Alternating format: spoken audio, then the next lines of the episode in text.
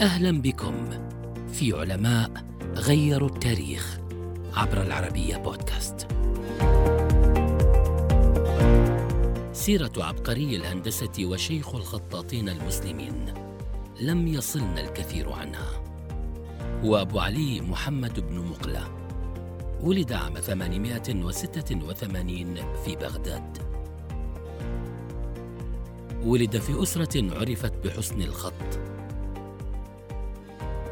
نجح في خط القرآن الكريم مرتين. كان أديبا وشاعرا وناثرا. عمل ابن مقلة جابيا للضرائب أثناء خدمته العامة في بلاد فارس.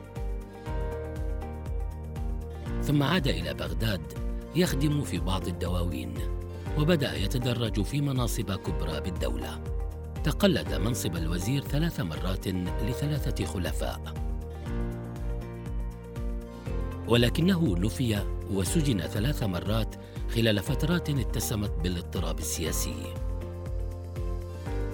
وبعدما قطعت يده اليمنى في عهد الخليفة القاهر بالله تدرب على الكتابة باليد اليسرى حتى أتقنها تماما.